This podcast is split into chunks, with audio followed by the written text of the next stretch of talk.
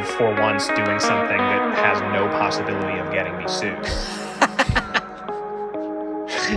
Where everything on it is actually made or played or sung or spoken by us. just just as an exercise. It's so unlike music today, man. No, no. No, I do resist becoming that that kind of guy. The anti-sample or Well, just the like music these days. Kind Oh, I know, Even, yeah. even though sometimes it's very hard not to be that Yeah. guy. yeah.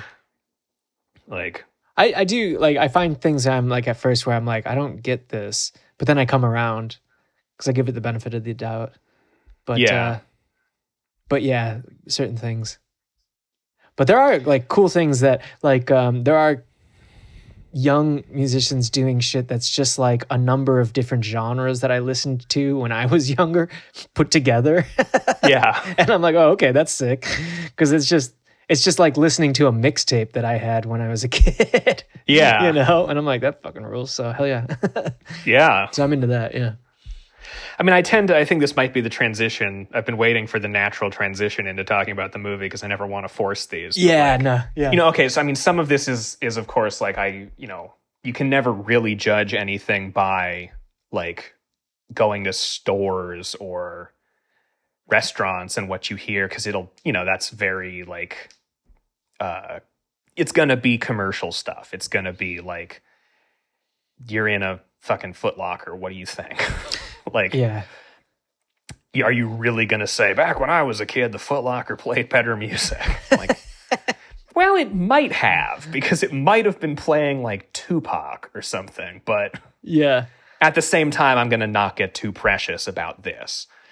But even when I think like I, I indulge my like used to be all fields around here type thinking about like music used to be better or something, I basically feel like, well, nothing good ever comes from trying to force something like this, trying to not that I have any any context in which to do this really, but like nothing good ever comes of like trying to tell people music used to be better, movies used to be better, because then what happens is a bunch of people just go, fuck off, old man. yeah, And they are right to do that, even if I also think I am right that music used to be better. yeah, that, yeah, that it's this thing that I'm like, I think we're both right in what we're doing.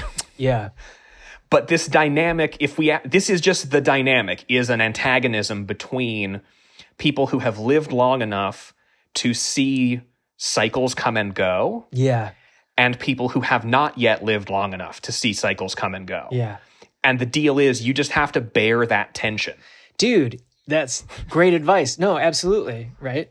Like, and th- I'm trying to do that myself because I am also seeing the cycles and stuff. But I'm I'm trying to just be like, let's not. Uh, let me not overreact and think like the world is changing and then get like an existential panic from it or something. Right Yeah, like let me just be like, this is the way of the world. Let me just enjoy it, you know?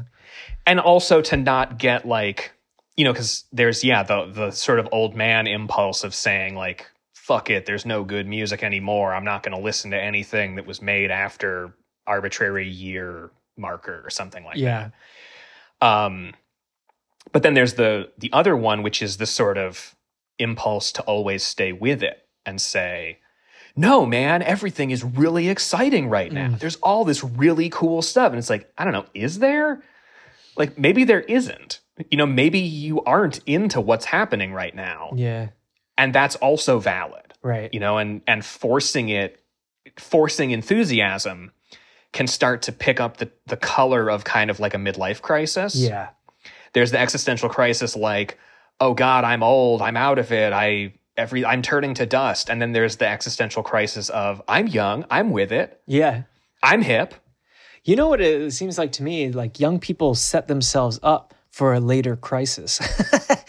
like, because like I, I wonder today, like if I'm if mm, this idea is correct, like the the FOMO stuff that happens a lot of times it's this idea that there is a right way to listen to music, that you could be listening to the right music or the wrong Mhm. music. And I can't, uh, I, I don't want to be outside of the right way to do it, you know? So I'm young, I'm like hip and stylish. I'm in the in crowd. I'm in with the in. These my even my words are like fucking like I'm not that old, but I'm like I guess I. But it's like people like, hey, I'm in the know. I'm hip, young, like fuck it. You know that at attitude set up early that there is a actual in the knownness when there isn't. Mhm. You know, there's no there's no being ahead of the curve because there's no fucking curve. It's just No. it's just chance happening, right? like, Well, and also I feel like even if you are ahead of the curve, because like one that I'm thinking about when, um, you know, and I'm aware that I live in a backwater country, so maybe stuff is like already moving on to a a new a new look in like more relevant places. But uh you know, it's like I I go somewhere and see all the like cool, you know, 20 something people.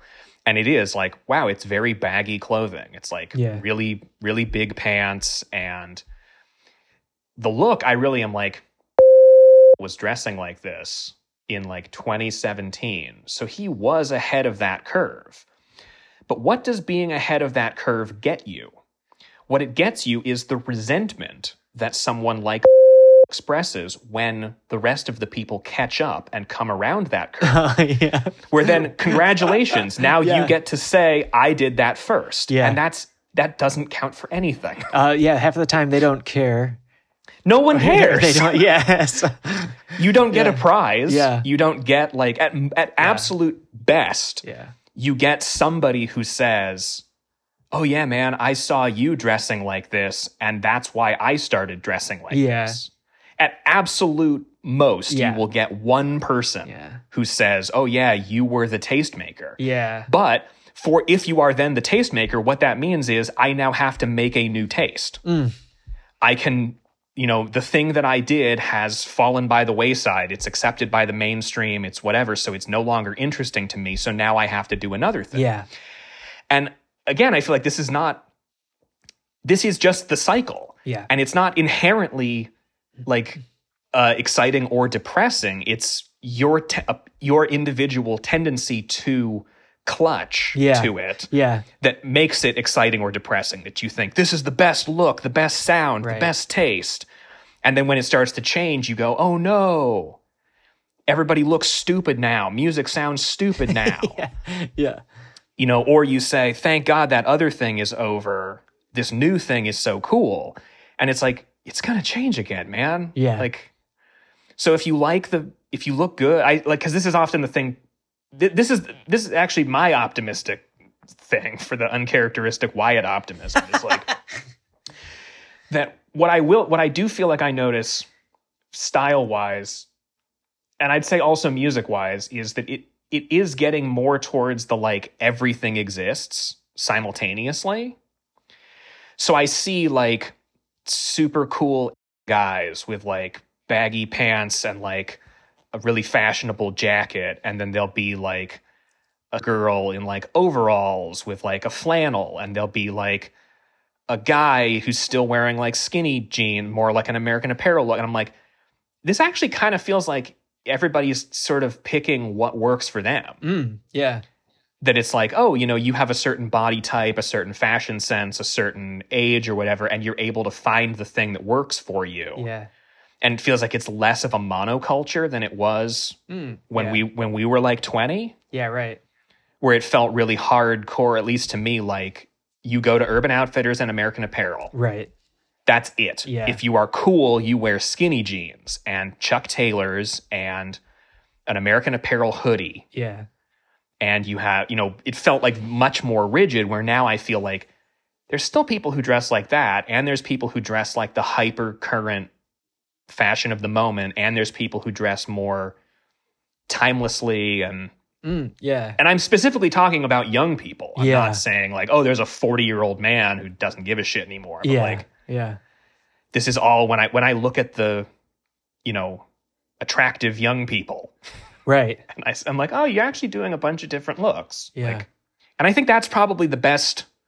I think I sometimes think the same thing with music where it'll be like I'll go into one cafe or something and it's like current pop music. It's Taylor Swift or something, The Weeknd or whatever. And then I go into another one and it's like some weird trap thing. And then I go into another one and it's like this is like grunge. You're listening to like Soundgarden. Yeah. And then there's another one and it's like Haruomi Hosono. Mm, And it's yeah. like the same kind and they're all the same type of like, you know, hip coffee shop.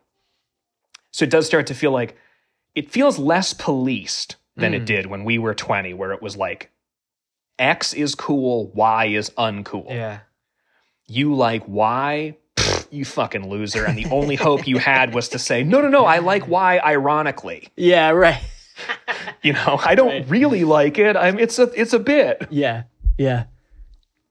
Yeah. What do you think that is? Do you think it's like the internet because you could just find it?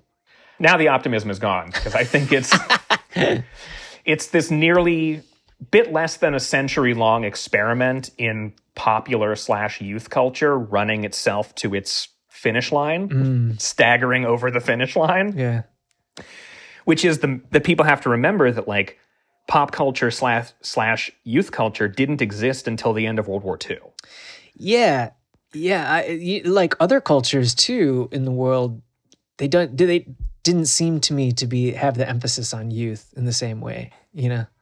No, and that really yeah. was a yeah, it was a thing that after the war, the kind of like the specifically the affluence, the economic boom of um, that America experienced Yeah. after World War II, and then more slowly Western Europe, Yeah. because it was my you know when you actually have the war fought in your country, it's harder to recover so quickly. yeah. of but course. the American um, prosperity that came after the Second World War was like, oh, we can make a lot of money off of this. Mm. And so companies started, you have this mixture of, on the one hand, companies start realizing that they have a, a different demographic to market to. And that they also, because we're talking about you, young people, that they have a demographic that changes very rapidly Yeah.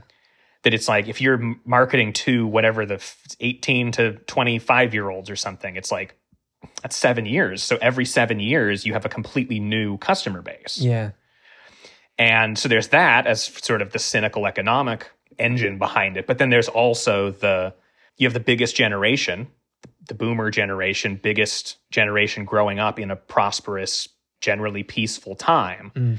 and you have all the like you know their sort of rebellious like rock and roll and the hippies and the beats and the all these movements happening that feed into the idea of like the new Yeah. okay what's the new thing you know where before it was less fixated on the new Mm. fully Yeah. and so then I feel like basically what happens is you get this um, sort of decade or half decade by half decade revolution of like underground black music becomes rock and roll, which becomes psychedelic rock, which merges with folk music, which becomes hard rock, which becomes metal, which becomes punk, post punk, synth pop, grunge, drum and bass, IDM, you know, this kind Yeah. of these sorts of things. And then right around the end of the 20th century starts hitting the point where the only thing left to do is start recombining. Mm.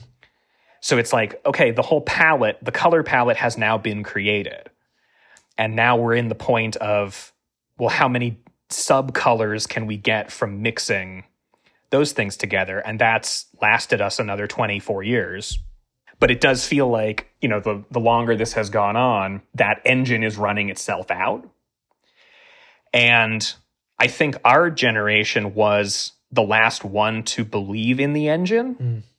is almost the way I would put it. That we were the last ones to fully, because we were born when the engine was still going. Yeah. It was still like, this engine will never die. Yeah. Like, this will keep going forever. Nick Land's dream will make sense. Like, and then, you know, so, but by the time you get to like people who are now in their late teens, early 20s or something mm-hmm. like that, this obviously has a huge amount to do with the internet, but it does feel like, well, you've kind of seen seen through like that engine isn't going to run forever. yeah.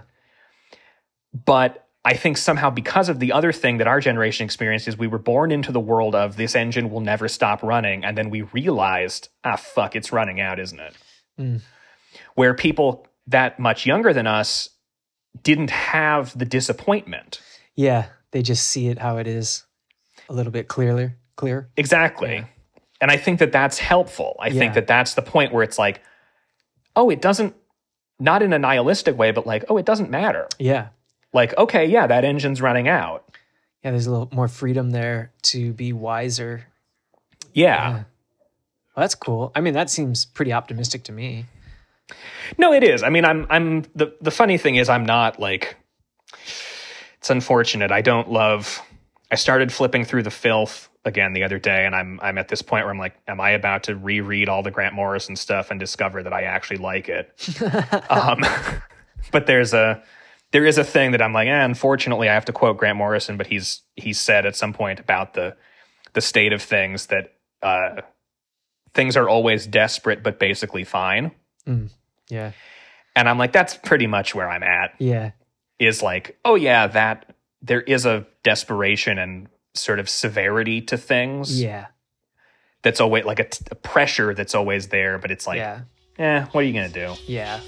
Yeah.